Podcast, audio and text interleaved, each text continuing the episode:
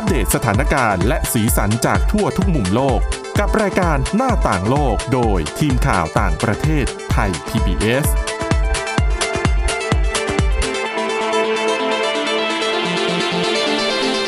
สวัสดีค่ะ ต้อนรับเข้าสู่รายการหน้าต่างโลกนะคะ มาอัปเดตสถานการณ์แล้วก็สีสันจากทั่วทุกมุมโลกกับทีมข่าวต่างประเทศไทย PBS ค่ะ วันนี้วันศุกร์นะคะ อยู่กับคุณวินิษฐาจิตกรี แล้วก็ดิฉันทิพย์ตะวันเทระในยพงค์ค่ะ สวัสดีค่ะ ค่ะ สวัสดีค่ะ วันนี้นะคะ เรา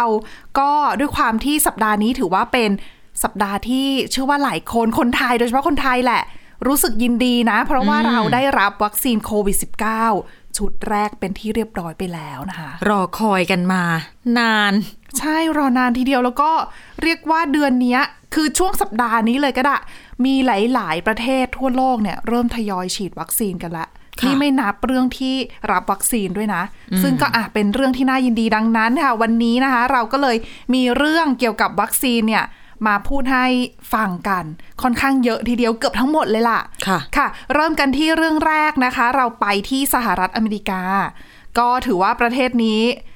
เริ่มฉีดวัคซีนไปเยอะแล้วนะ ใช่ แล้วก็มีวัคซีนที่ทางสำนักงานอาหารและยาของสหรัฐอเมริกาเนี่ยเขาอนุมัติให้มีการใช้เป็นกรณีฉุกเฉินแล้วเนี่ยสองตัวด้วยกันก็คืออะตัวแรกวัคซีนของไฟเซอร์และ BioNTech ค่ะ อืมแล้วก็ตัวต่อมาคือโมเดอร์นานะคะ แต่ตอนนี้ค่ะ ใกล้จะมีการอนุมัติใช้งานตัวที่ 3 แล้ว ก็คือขอวัคซีนของบริษัท Johnson & Johnson นะคะ โดยวันนี้ค่ะทางคณะผู้เชี่ยวชาญที่เป็นคณะผู้เชี่ยวชาญอิสระนะคะ มีทั้งหมด 22 คนด้วยกันค่ะ เขาก็มีทั้งเจ้าหน้าที่แล้วก็เป็นผู้ที่มีความเชี่ยวชาญนะคะ นักวิทยาศาสตร์เอ่ยแล้วก็เป็นตัวแทนของภาคอุตสาหกรรม แล้วก็ภาคผู้บริโภค เขาก็จะไปหารือแล้วก็ร่วมลงมติกันค่ะว่าสรุปแล้วจะมีการแนะนำให้มีการใช้วัคซีนของ Johnson & Johnson เป็นกรณีฉุกเฉินหรือเปล่า ซึ่งหลาย ๆ คนก็คาดว่า การหารือในวันนี้อะนะคะ ที่จะเกิดขึ้นในสหรัฐอเมริกาเนี่ย น่าจะรับรองแหละ น่าจะอนุมัติแหละ ซึ่งพอไม่ใช่ขออภัยค่ะ น่าจะแนะนำพอแนะนำเสร็จเนี่ยก็จะทำให้ทาง FDA ของสหรัฐเนี่ยสามารถออก EUA หรือว่าการอนุมัติให้มีการใช้วัคซีนเป็นกรณีฉุกเฉินได้ จริง ๆ เรื่องของการแนะนำไม่แนะนำเนี่ยก็เหมือนเป็นแบบไฟเขียวแบบแบบไกลใช่ จริง ๆ เขาบอกว่าไม่ คือถึงแม้ว่าจะแนะนำก็ไม่มีผลบังคับทางกฎหมายหรือว่าอะไรนะคะๆจะผลจะเห็นช้านกันก็ได้คือจะไม่ยอมใช่อนุมัติก็ได้ก็ย่อมได้ แต่ปกติแล้วก็นะ ก็เห็นตามกันเพราะถือว่าเป็นใช่คณะผู้เชี่ยวชาญที่มาให้การรับรองแล้วแนะนำแล้วค่ะเออแล้วเขาก็บอกว่าถ้าสมมุติว่ามีการออก EUA ในที่สุดนะคะ เขาก็ประเมินว่าในสัปดาห์หน้าสหรัฐอเมริกาน่าจะสามารถ แจกจ่ายวัคซีนของ Johnson & Johnson เนี่ยประมาณ 3 ถึง 4 ล้านโดส ไปตามจุดต่างๆ เพื่อเตรียมฉีดให้กับประชาชนได้นะคะ ซึ่งความสำคัญของ Johnson & Johnson เนี่ยหลายคนจับตามอง เพราะว่าก่อนหน้านี้วัคซีนที่มีการฉีดก่อนหน้านี้เลยเนี่ย ต้องใช้2โดส ตอนนี้ทุกตัวนะ ในท้องตลาดเนี่ยใช่ไหมสองตัวทั้งหมด เพียงแต่ว่าระยะเวลาระหว่างเข็มแรกกับเข็มที่สองเนี่ยอาจจะมีการปรับไปบ้างตามหน้างาน อืม ถูกแต่ว่าจอร์นสันในจอร์นสันที่จับตา เพราะว่าเขาเป็นวัคซีนเข็มเดียว อืม แล้วหลาย ๆ คนก็น่าจะคือถ้าถ้าติดตามข่าวเรื่องของวัคซีนนะรู้แล้วล่ะว่าวัคซีนเข็มเดียวเนี่ย น่าจับตามองมากกว่า เพราะว่าการขนส่งการฉีดเนี่ยคือทำแค่ครั้งเดียวไงไม่ต้องเรียกคนกลับมาฉีดอีกรอบหนึ่งและที่สำคัญอีกเรื่องหนึ่งก็คือผลวิจัยเบื้องต้นก่อนหน้านี้เนี่ยเรากังวลกันว่าไวรัสกลายพันธุ์ที่พบที่แอฟริกาใต้เป็นที่แรกเนี่ยปรากฏว่าวัคซีน Johnson & Johnson เนี่ยเป็นตัวที่สามารถรับมือกับไวรัสกลายพันธุ์ที่ว่าเนี่ยได้ค่อนข้างดี ถ้าเกิดเทียบกับตัวอื่นๆ อย่างสมมติ ถ้าไปดูอย่างแอสตราเซเนกาใช่อย่างเงี้ย ก็จะไม่ค่อยถูกต้องไม่ค่อยะดีเท่าไหร่ แล้วเขาบอกว่าจากการศึกษาเนี่ยก็คือ ตอนนี้ยังไม่พบรายงานคือปกติแล้วคนที่รับวัคซีนของไฟเซอร์ แล้วก็โมเดอร์นาเนี่ยก่อนหน้านี้มีรายงานว่ามีอาการแพ้รุนแรงบ้างค่ะ แต่ส่วนน้อยแหละ แต่สำหรับตัว Johnson และ Johnson เนี่ยยังไม่พบรายงาน หลาย ๆ คนก็อาจตั้งความหวังกันนะนะคะ ว่าเอามาใช้จริงแล้วจะเป็นยังไงบ้างนะ ซึ่งก็สอดคล้องกับสถานการณ์ของ การฉีดวัคซีนในสหรัฐอเมริกาด้วยต้องบอกที่ตอนนี้ว่าคืบหน้าอืมไปพอสมควรเลยทีเดียว ถ้าบอกถ้าคุณทิพย์ตะวันบอกว่าอาทิตย์หน้านี่เขาจะกระจาย Johnson & Johnson ได้อีกจำนวนหลายล้านโดสนี่ก็ เรียกว่าเป็นการเดินหน้าอย่างรวดเร็วมาก ๆ เลยนะคะ เพราะว่าอย่างวันเนี้ยเมื่อไม่กี่ชั่วโมงที่ผ่านมานี้เองโจไบเดนประธานาธิบดีสหรัฐอเมริกาเนี่ยก็ได้ออกมาประกาศความสำเร็จเลยนะ จะเรียกว่าความสำเร็จก็ยังไม่ได้หรอก เพราะว่าโก เพราะว่าเป้าหมายของเขาจริง ๆ ก็คือ ร้อยวันแรกในฐานะประธานาธิบดีสหรัฐเนี่ย จะฉีดวัคซีนให้ได้หนึ่งร้อยล้านคนใช่ไหม ตอนนี้ก็เดือนกว่าๆแล้วนะ ตอนนี้อยู่ในตำแหน่งมา37วันอ่าเขานับมาแล้วอ๋อ เป็นความก้าวหน้าเขาประกาศความก้าวหน้าที่สามารถฉีดวัคซีนให้ชาวอเมริกันไปได้แล้ว 50 ล้านคน อันนี้นับเฉพาะตั้งแต่ไบเดนรับตำแหน่งนะไม่ได้นับก่อนหน้านั้นที่รัฐบาลไม่ได้ทรัมเคลป์มทำต้องเอาบอกว่าไว้ไม่ได้เคลมผลงานของทรัมป์นะน่ารักอยู่ก็คือไม่ได้ไปเหมารวมของปีที่แล้วมาด้วยนะคะ ซึ่งอะเขาก็ชี้แจงให้ฟังว่าในรอบ 5 สัปดาห์ที่ผ่านมาเนี่ย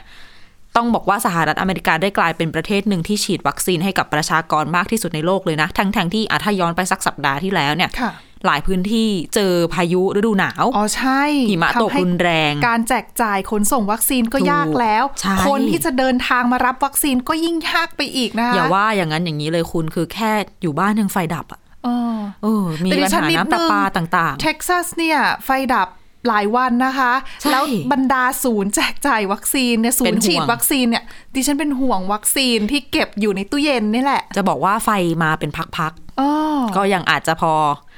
รอดไปได้อยู่ เพราะไม่มีค่ะข่าวว่าต้องทิ้งวัคซีนเนาะยังไม่ได้ใช่หยิไม่นงั้นก็เสียดายแย่นะคะ ของกำลังขาดนะคะอะค่ะแต่ยังไงก็ดีฉีดไปได้แล้ว50ล้านคน ในรายละเอียดเนี่ย ถ้านับจำนวนคนที่ได้รับวัคซีนไปแล้ว อย่างน้อยหนึ่งเข็มเนี่ยจะมี อันนี้รวมของทรัมป์แล้วนะค่ะรวมทั้งหมดที่สหรัฐอเมริกาฉีดมาเนี่ย มีคนได้รับวัคซีนหนึ่งเข็มไปแล้ว อย่างน้อย 45 ล้านคนอืมแล้วก็มีอีกมากกว่า 20 ล้านคนที่ฉีดไปแล้วครบ2เข็มนะคะ อืม เยอะทีเดียวนะคะ อืม ซึ่งถ้าคิดเป็นอัตราส่วนของการฉีดวัคซีนก็ถือว่าเป็นอันดับต้นๆของโลกแหละ เหมือนกับตอนนี้ถ้าไปดู จริง ๆ มีงานวิจัยชิ้นหนึ่งที่เขาเก็บรวบรวมสถิติการฉีดวัคซีนค่ะต่อเป็นอัตราส่วนประชากรมาอ๋อว่าใครได้เยอะอะที่สุด เพราะว่าคือถ้าเราจะดูแค่จำนวนประชากรที่ได้รับวัคซีนแล้วบางทีดูเทียบกันไม่ได้นะ บางประเทศประเทศใหญ่ประเทศเล็กใช่ประชากรเยอะมากน้อยแตกต่างกัน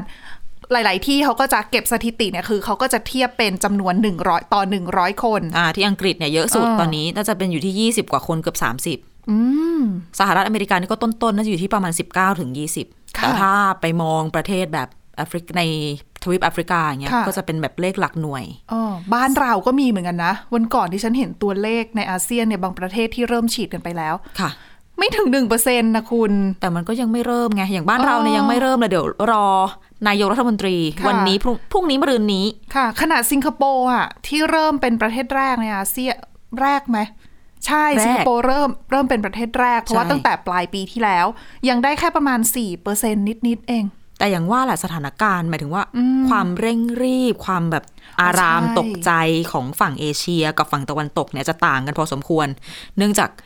สถนความร้ายแรงที่ได้เผชิญอืมาเนาะใช่ค่ะ ก็หลาย ๆ ประเทศที่แหมดูแล้วน่าจะเริ่มน่าถือว่าเป็นประเทศที่ร่ำรวย หรือว่าเป็นประเทศที่พัฒนาแล้วน่าจะเริ่มฉีดวัคซีนกันเร็ว พอสมควรแต่ว่าเอาเข้าจริงๆก็ไม่ได้เริ่มเร็วขนาดนั้นสำหรับประเทศในเอเชีย อย่างเกาหลีใต้อะก็เพิ่งฉีดวันนี้อืมอืมก็แปลกใจเหมือนกันกับประเทศพัฒนาแล้ว ที่เราก็มองว่าเขามีงบประมาณแถมเป็นฐานการผลิตด้วยเนาะอืมนั่นน่ะสิคะอะต้องติดตามกันต่อเรื่องนี้ความคืบหน้ามีมา ให้ฟังกันเรื่อยๆนะคะค่ะมีอีกเรื่องหนึ่งเรื่องวัคซีนที่ต้องบอกให้ฟังกันเป็นข่าวดีเหมือนกันเกี่ยวกับวัคซีนของ Pfizer BioNTech นะคะ มีการทดสอบ มีผลวิจัยที่ตีพิมพ์ลงในวารสารทางการแพทย์ล่าสุด คือต้องบอกว่าก่อนหน้านี้เราก็คุยกันมาตลอดว่า วัคซีนตัวไหนมีประสิทธิภาพ กี่เปอร์เซ็นต์เนาะในการเออป้องกันโรค แต่อันนั้นคือเขาทดลองในช่วงของการทดลองไงในห้องแลบอะพูดง่ายอ่าๆอยู่ในสภาวะที่ปิด หรือไม่ก็เป็นการทดลองในมนุษย์ แต่ว่าก็มีการควบคุมมีการศึกษาเป็นคือ จำนวนไม่จำกัดไม่ได้ใช้จริงๆสองะหมื่นคนบ้างเออสี่หมื่นคนบ้างออกจากแล้วแต่ของแต่ละบริษัท แต่ว่าทีนี้ การทดลองชิ้นนี้งานวิจัยเนี่ยที่เขาบอกว่าทำที่อิสราเอลเนี่ยนะคะ ครอบคลุมคนหนึ่งล้านสองแสนคน เรียกว่าเป็น ถ้าพูดภาษาชาวบ้านก็คือแบบมาทดสอบกันในโลกความจริงครั้งแรกเลยนะ ใช่ เพราะเออก่อนหน้านี้อ่านหลาย ๆ หลายๆวัควัคซีนหลาย ๆ ตัวที่มีการทดลองเฟสสุดท้ายเนี่ยที่เขาบอกว่าทดลองเป็นกับคนหมู่มากเนี่ย ก็เป็นหลักหมื่นนะหมู่แค่หลักมากหมื่นไงนั่นก็คือยังอ่าไม่นี่ล้านเลยนะใช่แต่มาเทียบกันอัตราส่วนมันก็ยากอะเนาะค่ะทีนี้ด้วยความเป็นอิสราเอลที่ฉีดวัคซีนไปก็เร็วที่สุดในโลกใช่ไหมเขาครองแชมป์ดังนั้นประชากรส่วนใหญ่เนี่ยก็ได้รับการปกป้องจากวัคซีนตัวนี้แล้วทีนี้ เจ้า ผลการวิจัยเนี่ยก็เลยชี้ให้เห็นได้อย่างชัดเจนว่า วัคซีนของไฟเซอร์เนี่ยถ้าเกิดฉีดครบ 2 เข็มแล้วค่ะสามารถลดโอกาสการป่วยด้วยโควิด -19 แบบมีอาการลงได้ถึง 94%ในทุกกลุ่มอายุ เยอะนะอืมเพราะว่าก่อนหน้านี้ผลในห้องแลบถ้าเราจำกันได้ตัวเลขของเขาคือ 95%ใกล้ใกล้ใกล้กันอะบวกใกล้ลบกันนิดหน่อยมากๆเองแล้วคือถ้าอ่าคำนวณ ทะทางวิธีทางสถิติเนี่ย บวกลบหนึ่งถึงสองเปอร์เซ็นต์เนี่ยถือว่าโอเครับใช่ได้ แล้วก็ในส่วนของการป้องกันการป่วยแบบร้ายแรงรุนแรงเนี่ยก็ถือว่าอยู่ในระดับที่สูงมากเช่นกัน ทีนี้ถ้าย้อนไปดูสมมุติว่าค่ะถ้าฉีดแค่เข็มเดียวเนี่ยเออช่วยได้ไหมะอะหลายอัคนนะคิดเหมือนกัน อืม เพราะว่ามีการมีไอเดียเรื่องของการแบบเว้นระยะห่างระหว่างสองเข็มเนาะเออใช่แล้วบางที่เขาพูดถึงขนาดว่า เออ ฉีดแค่เข็มเดียวนี่มีประสิทธิภาพถ้าเยอะอืมแล้วก็ไม่ไปฉีดได้ไหมล่ะอะอ๋ออัอันนี้ก็คือถ้าเป็นเข็มเดียวที่สำหรับการวิจัยที่อิสราเอลเนี่ย ฉีดหนึ่งเข็ม ผ่านไปสองสัปดาห์ จะเห็นผลป้องกันการติดเชื้อแบบแสดงอาการได้ห้าสิบเจ็ดเปอร์เซ็นค่ะมันก็ลดลงมาเยอะอยู่อืมแปลว่ายังไงก็ดี ถ้าคุณมีสิทธิ์ได้ฉีดสองเข็มสองเถอะก็ฉีดสองเข็มเถอะค่ะ อืม แต่ว่าเรื่องนี้มีรายละเอียดต่อ ค่ะ ก็หมดเวลาช่วงแรกนะ เดี๋ยวเราพักกันสักครู่ค่ะ แล้วมาติดตามเรื่องราวที่น่าสนใจเกี่ยวกับวัคซีนต่อในช่วงที่ 2 ค่ะ หน้าต่างโลกโดยทีมข่าวต่างประเทศไทย PBS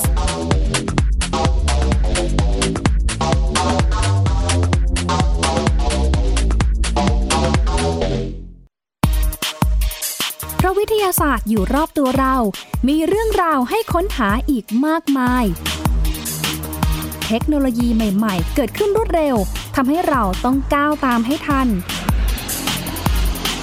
อัปเดตเรื่องราวทางวิทยาศาสตร์ เทคโนโลยี และนวัตกรรม ที่จะทำให้คุณทันโลก กับรายการ s c i e n t e c h ทุกวันจันทร์ถึงวันศุกร์ทางไทย PBS Radio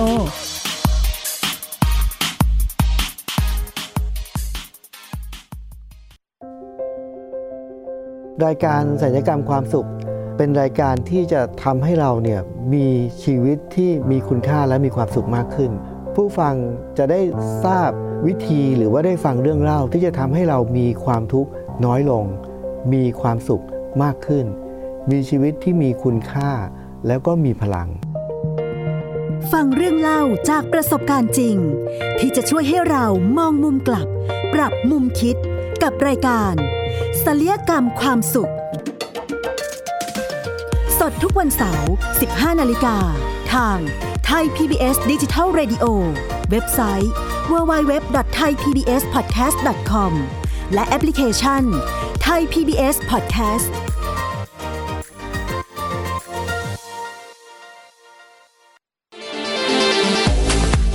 หน้าต่างโลกโดยทีมข่าวต่างประเทศไทย PBS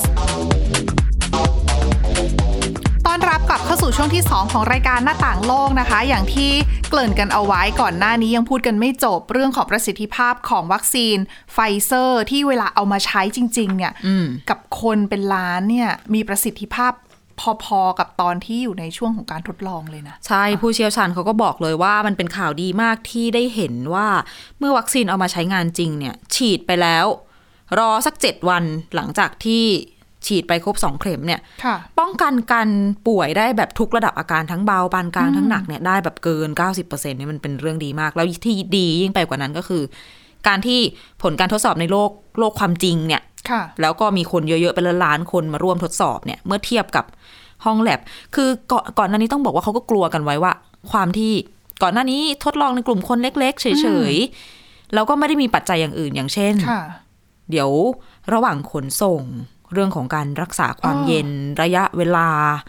การกัดเก็บต่างๆ เนี่ย คือเขามองว่ามันเป็นอุปสรรคที่น่าจะทำให้อะวัคซีนอาจจะเสื่อมบ้างใช่อะไรบ้าง แล้วคือการที่วัคซีนเสื่อมระหว่างการขนส่งเนี่ยอืมเราตรวจสอบไม่ได้ไงเราไม่รู้เราจะรู้ก็ต่อเมื่อฉีดเข้าไปที่แขนคนแล้วแล้วจะป้องกันได้มากน้อยแค่ไหนเราถึงจะมารู้หลังจากนั้นอีกทีใช่หนึ่งเออทีนี้เนี่ยด้วยความที่ได้มีโอกาสทดสอบของจริงแบบนี้ก็เลยได้รู้ว่า เออ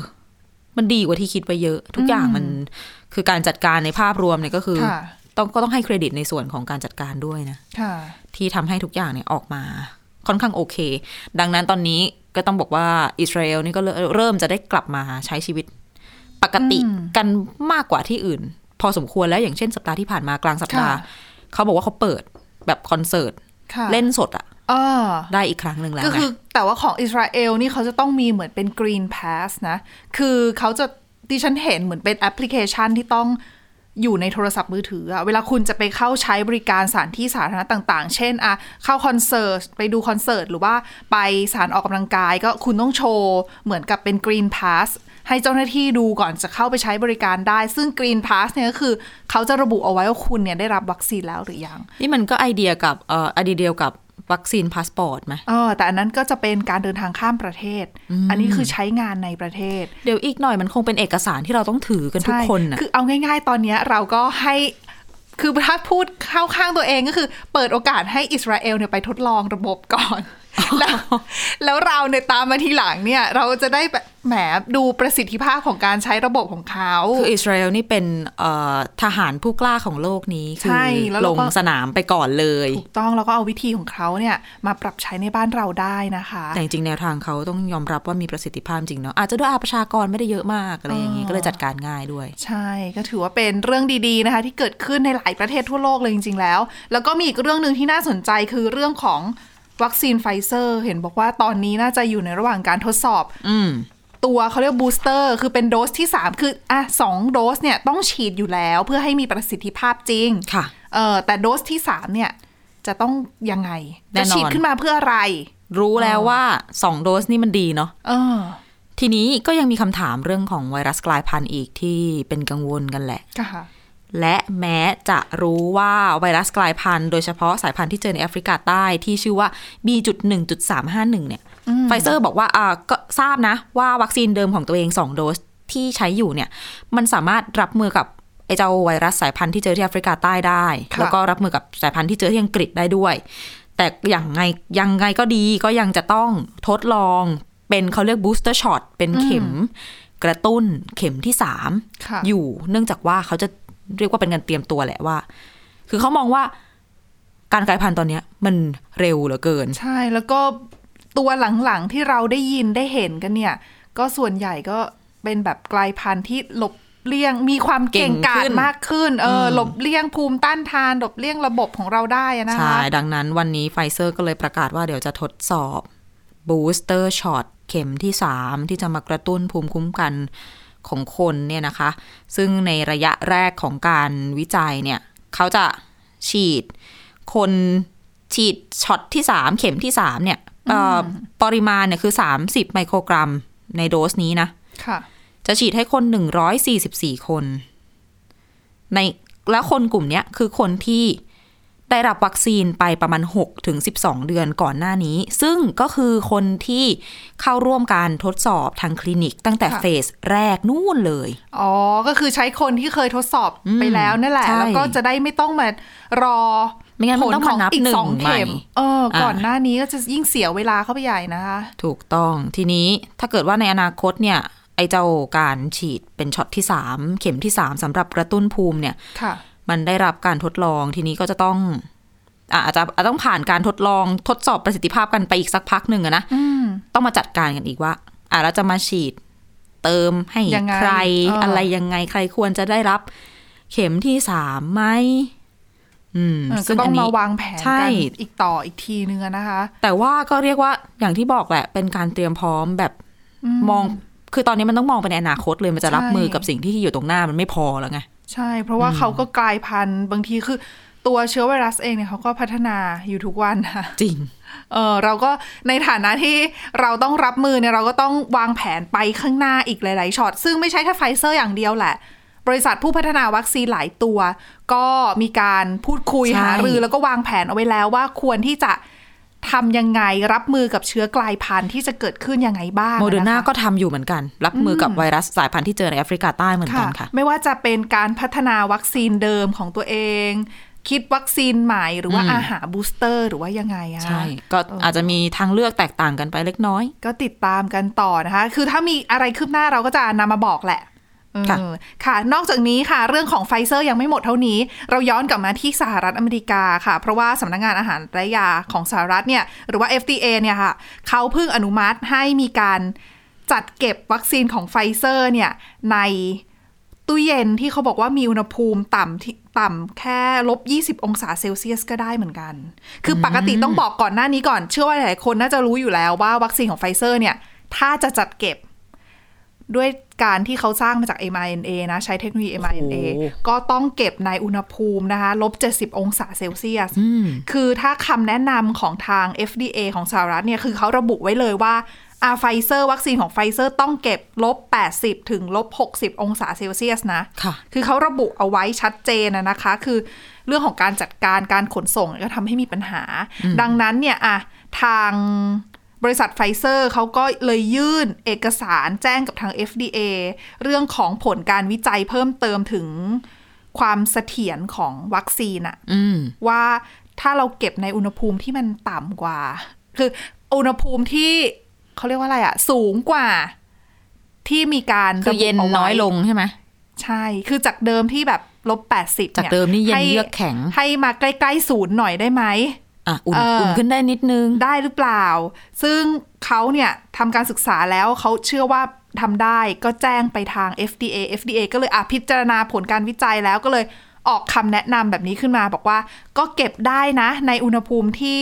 ลบ 20 องศาเซลเซียส ซึ่งอุณหภูมิเท่านี้มันเป็นอุณหภูมิที่ตู้เย็นตามร้านขายยาต่างๆ หรือว่าตามศูนย์การแพทย์ธรรมดาไม่ได้แบบ ต้องมีเทคโนโลยีอะไรเป็นพิเศษ ใช่ใช่จริง ๆ ตู้เย็นแบบตามร้านค้า หรือว่าที่บ้านถ้าเป็นตู้เย็นใหญ่ ๆ บางบางตัว จะปรับได้ต่ำสุดถึงลบยี่สิบใช่ แต่ว่าถ้าเกิดไปถึงระดับนู่นอะลบหกสิบลบแปดสิบก็ไม่ต้องหวังอ๋ออันนั้นต้องใช้ต้องเฉพาะทคโนโลยีพิศษเลยใช่ ซึ่งก็จะทำให้อะการขนส่งก็ยาก การเพิ่มศูนย์ฉีดวัคซีนก็ยาก ไปอีก ดังนั้นเนี่ยทาง FDA เขาเลยมองว่าอะการที่เขาออกมาอนุมัติให้มีการเก็บวัคซีนแบบนี้ในอุณหภูมิที่อุ่นขึ้นได้แบบนี้เนี่ยค่ะน่าจะช่วยให้สามารถกระจายวัคซีนไปได้ทั่วถึงประชากรมากยิ่งขึ้น คือมีศูนย์ฉีดเยอะขึ้น นั่นหมายความว่าคุณก็ฉีดคนได้เยอะขึ้นเออก็น่าสนใจนะคะ แล้วก็ปิดท้ายค่ะ เป็นเรื่องสั้นๆ เกี่ยวกับเรื่องของเกาหลีใต้ที่เราเกริ่นไปก่อนหน้านี้ว่าก็เริ่มฉีดวัคซีนโควิด -19 ไปแล้วนะคะ แต่ว่าวัคซีนที่เขาฉีดไปในวันนี้ค่ะ คือเขาฉีดของ AstraZeneca กับมหาวิทยาลัยออกซฟอร์ดค่ะที่เขาผลิตในเกาหลีใต้เองนี่แหละอืมก็ฉีดให้กับเอ่อบรรดาบุคลากรทางการแพทย์ แล้วก็ผู้ที่อาศัยอยู่ในศูนย์ พักพิงผู้สูงอายุเนี่ยที่มีอายุ 65 ปีขึ้นไปก่อนค่ะ แล้วก็พรุ่งนี้ค่ะ เขาจะถึงจะเอาวัคซีนของไฟเซอร์เนี่ยมาฉีดให้บุคลากรทางการแพทย์เหมือนกันอีกประมาณ 55,000 คนเออที่เป็นบุคลากรทางการแพทย์ที่ทำงานอยู่ในโรงพยาบาล ที่ดูแลเกี่ยวกับคนไข้โควิด โดยเฉพาะอืมคือเขาก็แยกกันเสี่ยงที่สุดละกลุ่มเนี้ยใช่เขาอันของกลุ่มเสี่ยงอันเนี้ยคือเขาเอาของไฟเซอร์ฉีดให้ซึ่งเป็นวัคซีนที่ได้มาตามโครงการของโควัโครงการโควัค ขององค์การอนามัยโลกค่ะ อืมนั่นแหละก็ถือว่าเป็นเรื่องที่ย่อยมีความคืบหน้า เยอะทีเดียวอืมทั่วโลกเลยนะคะ รายวันเลย ใช่ค่ะ และนี่คือทั้งหมดของรายการหน้าต่างโลกนะคะ คุณผู้ฟังสามารถติดตามรายการเราได้ที่ www.thaipbspodcast.com ค่ะ หรือว่าสามารถฟังผ่านพอดแคสต์ได้ทุกช่องทางเลยนะคะ โดยค้นหาคำว่าหน้าต่างโลกค่ะ แค่นี้ก็สามารถอัปเดตสถานการณ์ต่างประเทศกับเราได้แล้วทุกที่ทุกเวลานะคะ วันนี้พวกเราทั้งสองคนแล้วก็ทีมงานลาไปก่อนค่ะ สวัสดีค่ะ สวัสดีค่ะ Thai PBS podcast. View the world via the voice.